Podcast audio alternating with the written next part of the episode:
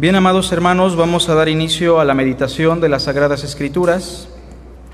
Antes de iniciar, vamos a hacer una oración para pedir de nuestro Señor iluminación.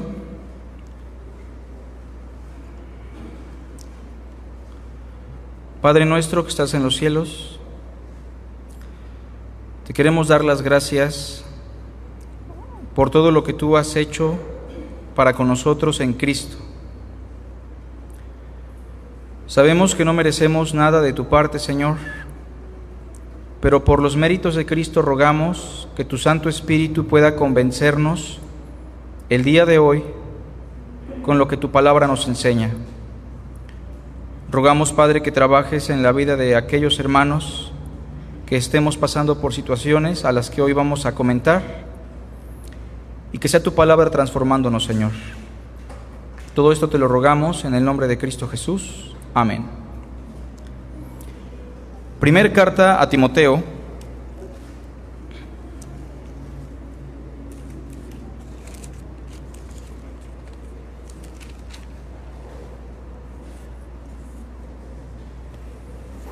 Capítulo 3, por favor.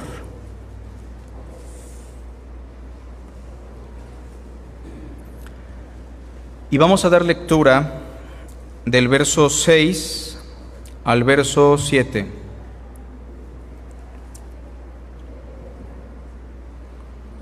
Estamos todavía reflexionando sobre el ministerio, específicamente el ministerio de la palabra o el ministerio pastoral. Recordemos que Pablo ha dicho ya que si alguno anhela obispado, que si alguno anhela cuidar al rebaño de Cristo en un futuro, buena obra desea pero es necesario y da una serie de aspectos que deben formar parte de lo que es un ministro de la palabra. Entre las cosas que se mencionan, Pablo menciona integridad matrimonial, como lo dice el verso 2, marido de una sola mujer. También nos habla de las capacidades para enseñar la palabra de Dios, verso 2 al final, apto para enseñar. Se habla de la integridad moral que debe caracterizar al ministro de la palabra.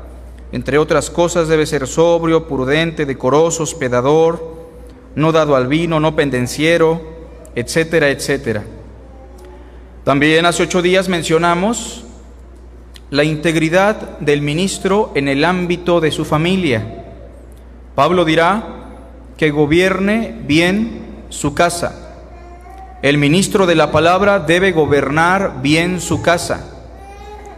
Como dice el versículo 4, que tenga a sus hijos en sujeción con toda dignidad, con toda honestidad.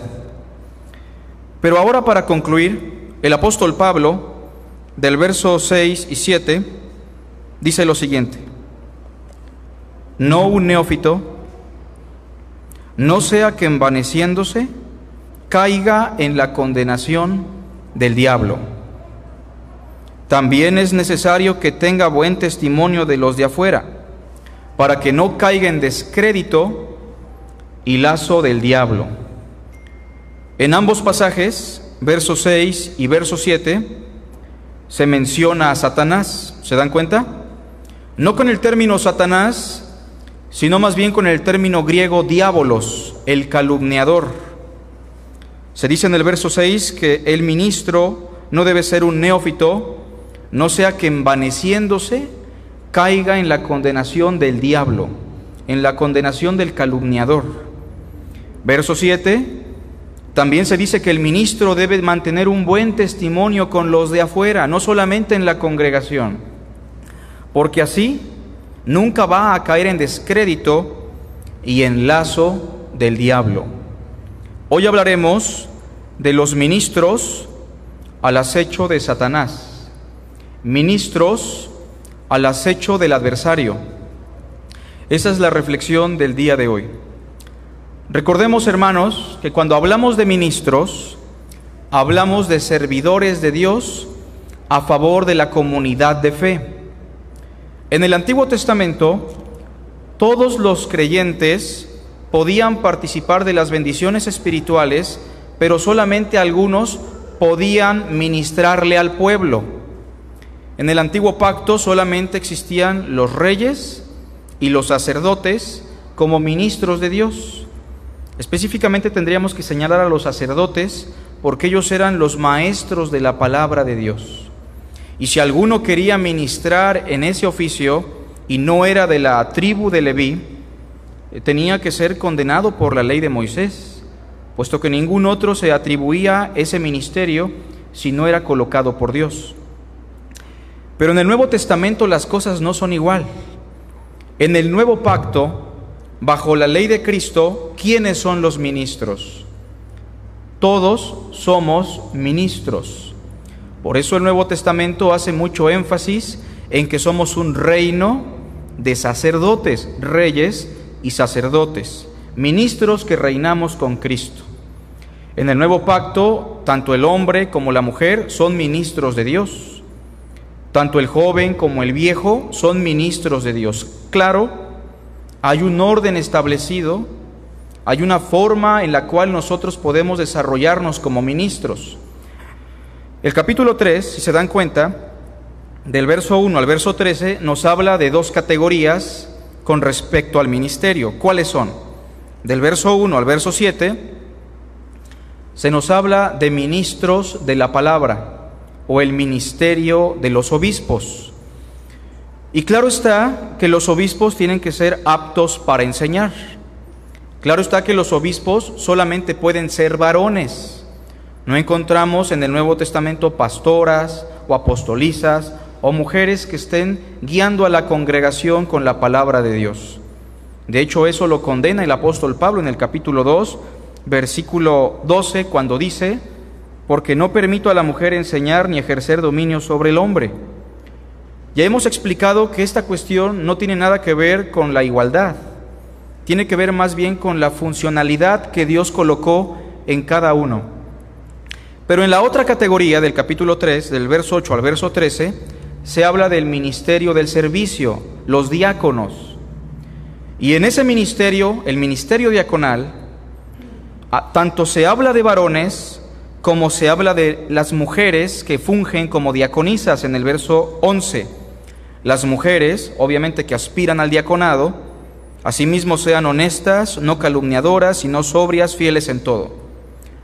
En ambas listas se dan requisitos que tienen que ver con la integridad espiritual, con la integridad moral, pero solamente a los obispos se les dice aptos para enseñar y solamente a los obispos se les dice que deben ser varones.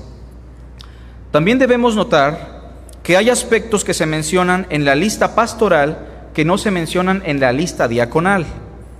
Y parte de esto tiene que ver con las acechanzas de Satanás.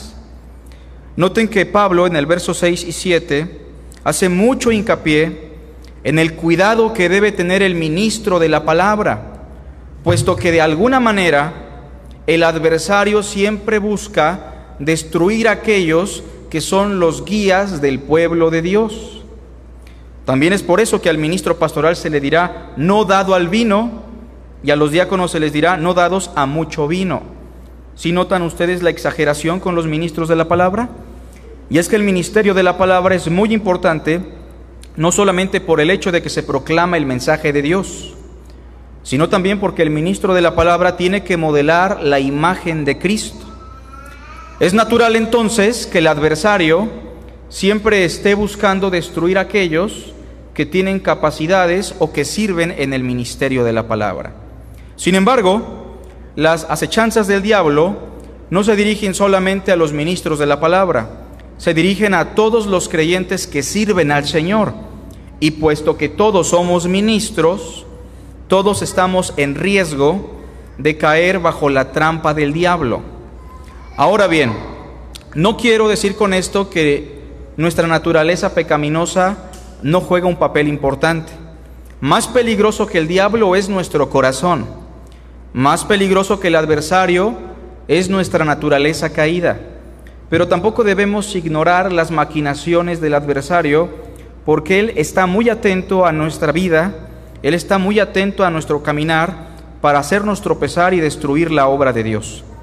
Tan solo en las cartas de Timoteo se menciona muchísimo al diablo con otros términos como Satanás, el adversario, el calumniador, destruyendo la vida de personas que formaban parte de la congregación de los Efesios. Quiero que veamos esta evidencia bíblica antes de iniciar con la reflexión. Vean por favor en el capítulo 1,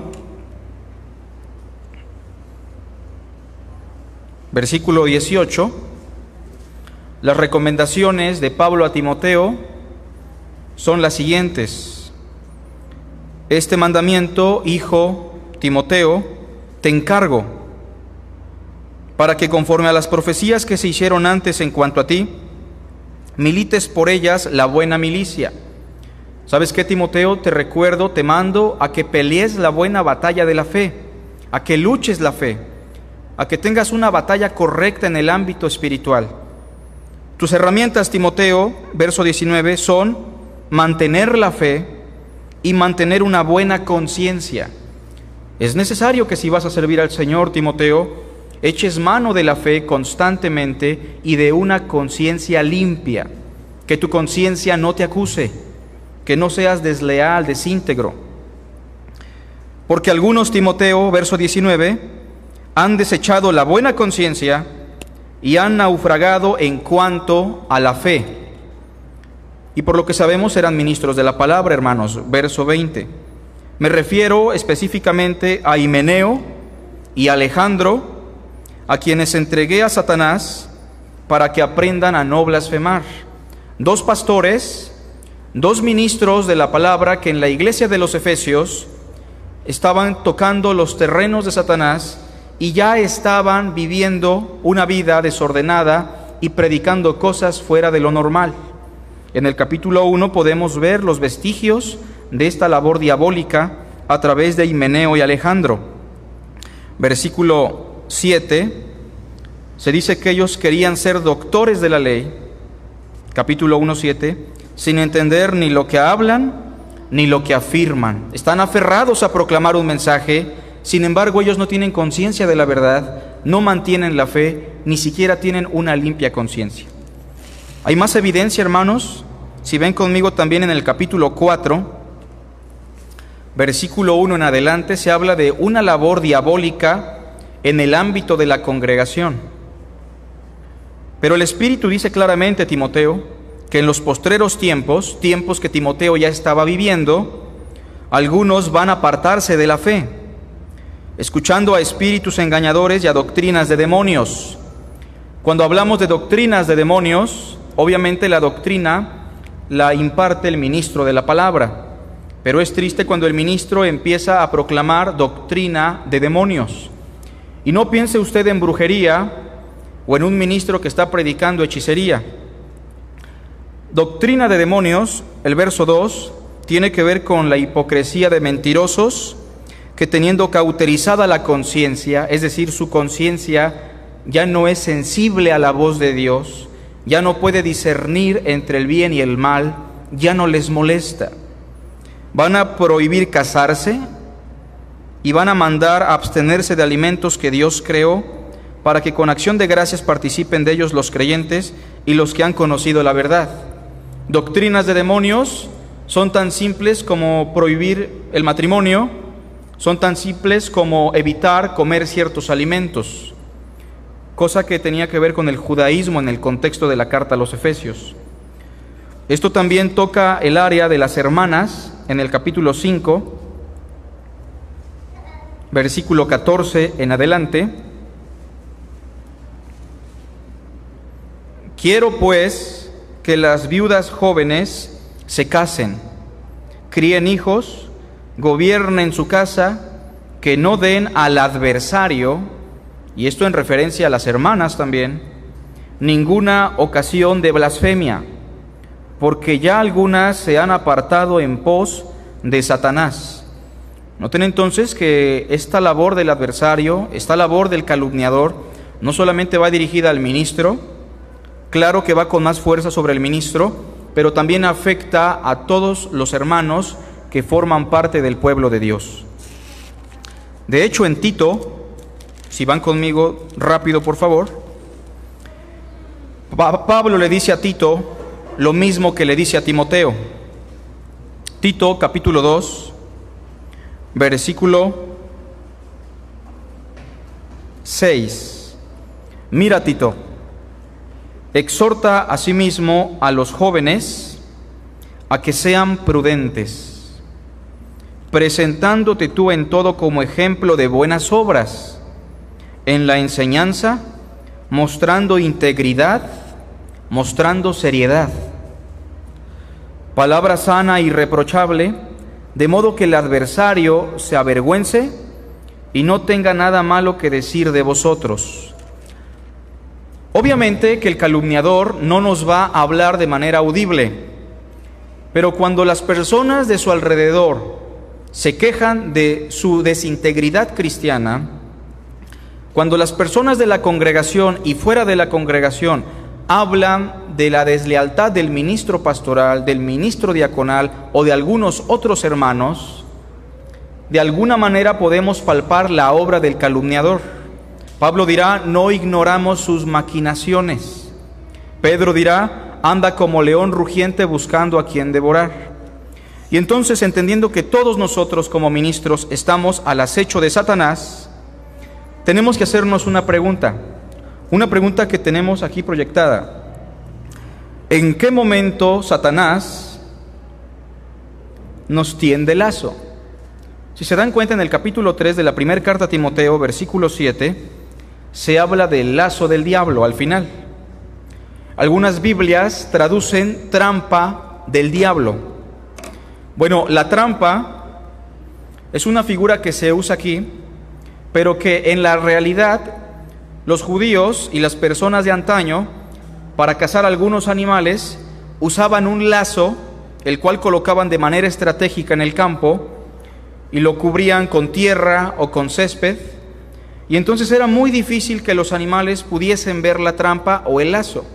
Sin embargo, en algún momento caían y eran atrapados. De la misma manera, la tentación de la misma manera, el lazo de Satanás es muy sutil, no lo podemos ver, pero está colocado ahí para que usted en algún momento, si se descuida, pueda caer en lazo del diablo. Así que, ¿en qué momento Satanás nos tiende lazo? Veamos el capítulo 3, verso 6. Dice, no un neófito. Número uno, nos tiende lazo cuando el ministro es inexperto. En primer lugar, cuando el ministro es inexperto. Esa palabra neófito, que es una palabra tal vez complicada a simple vista, es una palabra que significa un nuevo. Algunas Biblias traducen como un nuevo converso, una persona que acaba de ingresar a la familia de la fe una persona que apenas inicia en sus, en sus primeros pasos con Cristo Jesús. Cuando un neófito o una persona inexperta empieza a ministrar la palabra de Dios en la congregación como ministro, como obispo, como pastor, por lo regular esa persona es presa fácil para el lazo del calumniador, para el lazo de Satanás. Es necesario que si una persona va a ser ministro de la palabra, tenga un recorrido en su vida cristiana de tal forma que esa persona pueda dominar las sagradas escrituras. Yo me sorprendo de ver cómo hay una gran variedad de ministros de la palabra en nuestra actualidad, pero muy pocos están comprometidos con el estudio de las sagradas escrituras. Y muchas veces esto pasa porque el ministerio de la palabra se ve como una opción más si no terminas tu carrera, si no tienes un buen trabajo. Bueno, pues si te fue mal en la vida, vete al seminario y trabaja como ministro de la palabra. Este tipo de decisiones provocan que las personas que ministran sean neófitos y sean presa fácil de Satanás. No conocen las escrituras, regularmente dan consejo equivocado, destruyen familias, destruyen matrimonios, destruyen carreras, destruyen vidas, porque no son hábiles en el consejo de las sagradas escrituras. Es por eso que Pablo le dirá a Timoteo, tú pues preséntate como buen ministro de la palabra, como buen obrero, que no tiene de qué avergonzarse, que traza bien la palabra de verdad. El ministro tiene muchas actividades, pero su mayor actividad es la meditación, el estudio y la predicación de las sagradas escrituras. El ministro de la palabra debe dominar las doctrinas básicas de la palabra de Dios. Es triste como muchos ministros dicen, estas doctrinas son secundarias. En este momento yo estoy desarrollando mi propia doctrina aquí porque no sé realmente qué es lo mejor. Hemos perdido la objetividad de la verdad de la palabra de Dios. Pero no solamente eso. Cuando un ministro de la palabra es neófito, cuando un ministro de la palabra es nuevo, por lo regular tiende, como dice el verso 6, a envanecerse y a tomar un lugar que no le corresponde dentro de la congregación.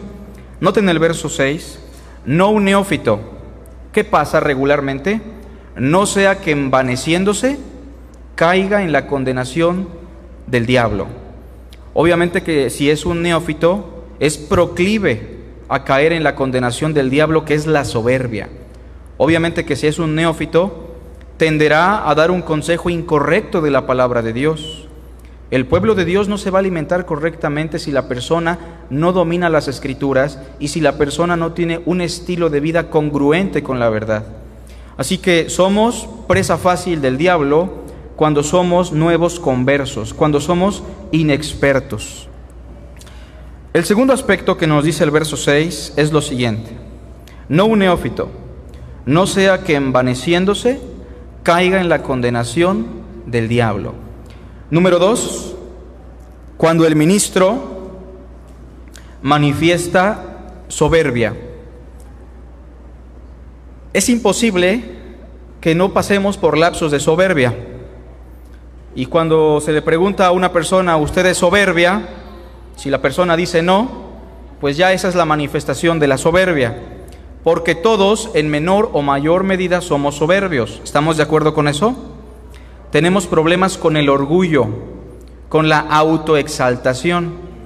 Pero cuando una persona es inexperta en la palabra, cuando una persona es nueva en la familia de Dios y en el dominio de las sagradas escrituras, como dice el verso 6, va a tender a envanecerse y a manifestar la soberbia.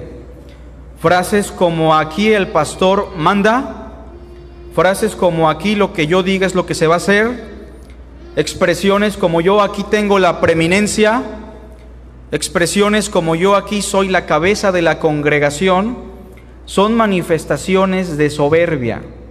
Recordemos que en el cuerpo de Cristo no existe una monarquía pastoral.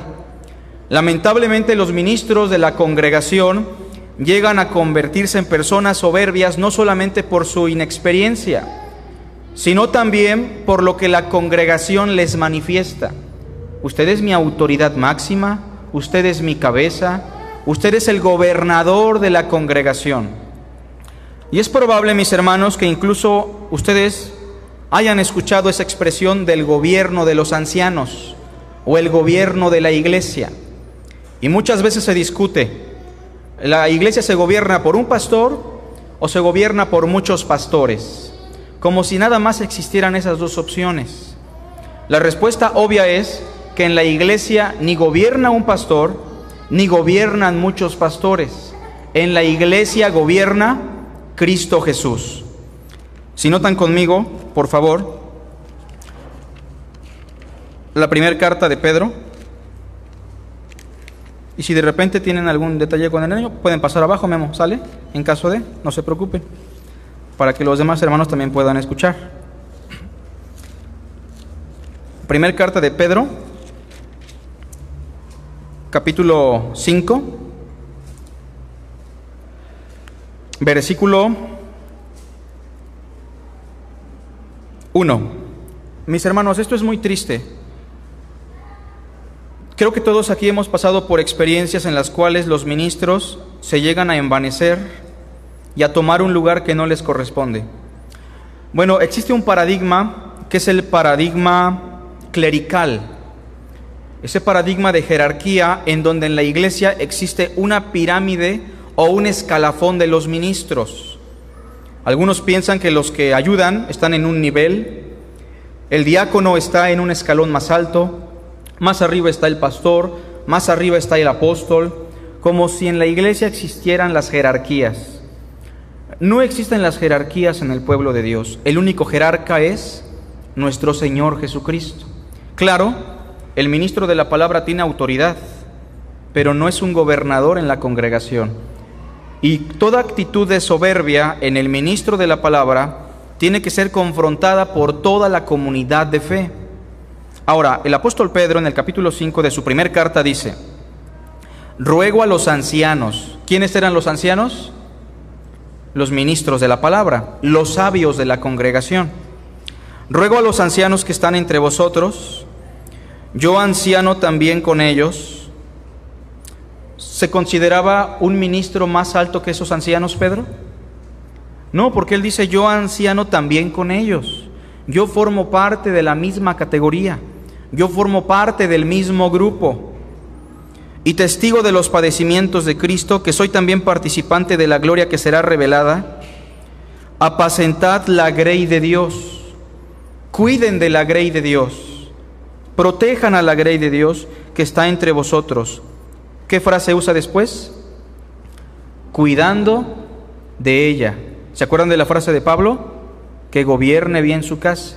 Pues el que no gobierna bien su casa, ¿cómo? Cuidará la iglesia de Dios. Somos cuidadores. Dice después, no por fuerza, sino voluntariamente.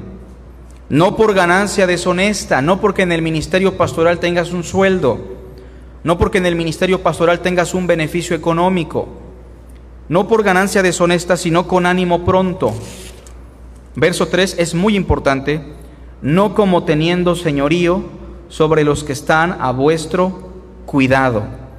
No podemos enseñorearnos de los hermanos, no podemos ser soberbios, pero cuando en el ministro se manifiesta la soberbia, el orgullo, es una presa fácil de Satanás.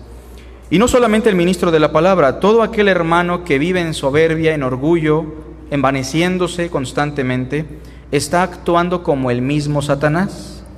¿Cuál fue el pecado de Satanás por el cual fue desterrado del cielo, por el cual fue enjuiciado y condenado a la eternidad? La soberbia. ¿Y qué es la soberbia, hermanos? Es simple definir la soberbia. La soberbia es tomar la posición que solamente le corresponde a Dios, nada más. Y cuando yo me coloco como el Señor de la congregación, estoy siendo soberbio. Cuando yo someto a mi esposa, escuchen bien esa frase, cuando yo someto a mi esposa, estoy siendo soberbio. Cuando yo actúo jactándome, estoy siendo soberbio y estoy cayendo en la condenación del diablo. Esa es la segunda cuestión que menciona Pablo en la primera carta a los en la primera carta a Timoteo. Ahora bien, en la primera carta a Timoteo, capítulo 3, versículo 7, termina diciendo, también es necesario que tenga buen testimonio de los de afuera.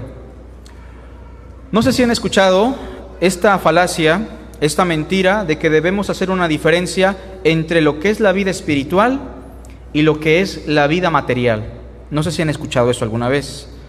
Hay personas, hay hermanos que dicen, hay que hacer una diferencia. Yo soy el pastor en la iglesia. Fuera de la iglesia yo soy una persona normal. Eh, yo soy cristiano en la congregación o yo tengo mi vida espiritual a cierto horario, pero hay un tiempo en el cual yo soy una persona normal. Es una falacia, mis hermanos, es una mentira, porque el ministro de la palabra siempre será ministro de la palabra a tiempo y fuera de tiempo. Tendrá que mostrar un buen gobierno en su hogar, en la iglesia y fuera de la iglesia.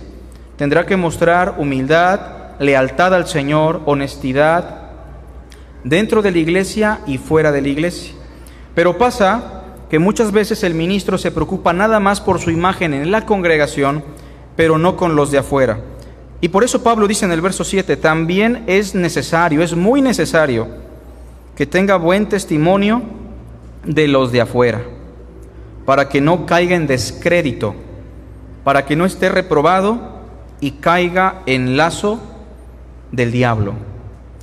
Yo le pregunto hoy, ¿tiene usted buen testimonio dentro y fuera de la congregación? A veces es muy sencillo dar respuesta a esta pregunta. ¿Qué piensan sus vecinos de usted? ¿Qué piensan sus compañeros de trabajo sobre usted? ¿Qué piensa la comunidad que lo conoce sobre usted y su vida? Mis hermanos, es muy fácil guardar una apariencia, pero el verdadero cristianismo se caracteriza por la integridad, por la honestidad. Si usted anhela el obispado, si usted anhela servir al Señor como diácono, diaconisa, maestra de la palabra para con otras hermanas, todos necesitamos considerar que estas actitudes, que estas características nos hacen presa del adversario. Cuando un ministro cuando un hermano, cuando una hermana caen en lazo del diablo, no solamente se destruye su vida desde una perspectiva humana, hay daños colaterales. Hay personas que se apartan de la fe por completo, hay personas que empiezan a menguar en su calidad espiritual y hay otras personas que empiezan a blasfemar el nombre de Dios. Y es muy triste que esto pase porque aunque no es algo nuevo, la Biblia nos advierte constantemente. Voy a poner algunos ejemplos. Vayan a las cartas universales de Juan, por favor. Tercer carta de Juan. Con este texto vamos a concluir.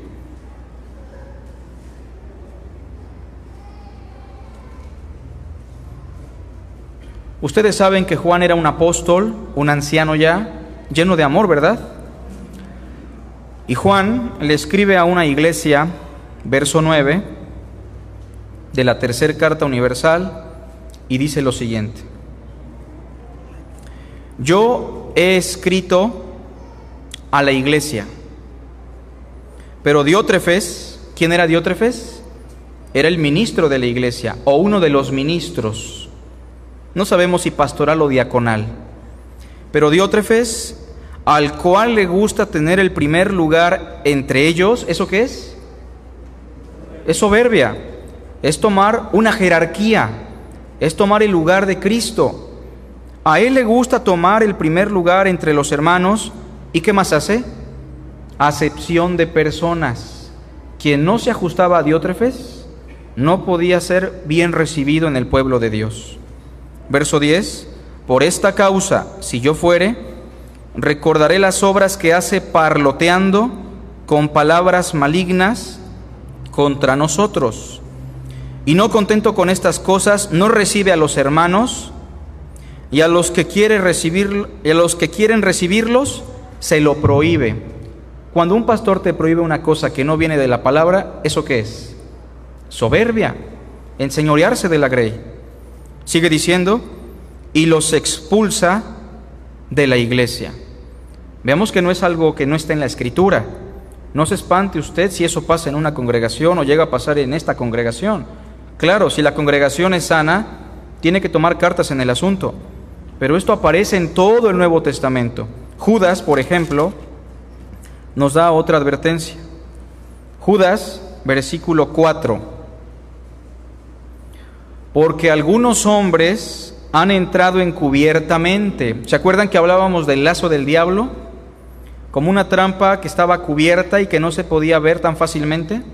Bueno, asimismo los falsos maestros entran encubiertamente, los que desde antes, verso 4 de Judas, los que desde antes habían sido prescritos, esa es la palabra correcta en el griego, habían sido prescritos para esta condenación. Hombres impíos que convierten en libertinaje la gracia de nuestro Dios. Otra característica es distorsionar la gracia de Dios y niegan, y aquí está importante esto, a Dios el único soberano. ¿Por qué lo niegan? Tal vez en su prédica no, pero en sus acciones, ¿quién es el soberano? ¿Dios o ellos? Ellos. Niegan al único Dios soberano y niegan al Señor, esa palabra es importante, al señorío de nuestro Señor Jesucristo. Y pudiéramos mencionar más textos, mis hermanos. ¿Cuál es la confrontación hoy para su vida? Si usted es un hijo de Dios, guárdese de lo que hemos mencionado. No se aviente pronto a la ministración de la palabra o al ministerio en la congregación. Piense en lo que usted debe ser y en lo que usted debe hacer antes de influenciar la vida de otros. En segundo lugar, cuide que su corazón sea un corazón humilde. Cristo dijo, aprended de mí, que soy manso y humilde de corazón. Cristo sí nos gobierna, pero ¿cómo nos gobierna Cristo, hermanos? Lavándonos los pies, dándonos peces cuando no podemos pescar, cuidándonos, guiándonos, instruyéndonos. Cuide no vivir en soberbia. Y en tercer lugar, procure tener un buen testimonio con sus vecinos. Si sus vecinos tienen referencias erradas sobre usted, rectifique, restituya el agravio, muéstreles a Cristo, esfuércese, haga las cosas que Dios quiere, porque el Señor anhela que usted le sirva. Dios quiere que usted realmente le sirva. Dios no quiere que solamente asista a la congregación los domingos y ya. De un grupo como este tienen que salir ministros de la palabra, ministros diaconales, diaconisas, maestras del bien, Dios quiere que pase eso, mis hermanos, pero es necesario que consideremos las implicaciones y el riesgo, el peligro que podemos provocar si no atendemos el llamado de Dios. Espero que esto sea de bendición. Hagamos una oración. Te damos las gracias, Padre, por tu palabra. Bendícela en el corazón de nuestros hermanos. Te lo rogamos en el nombre de Cristo Jesús. Amén.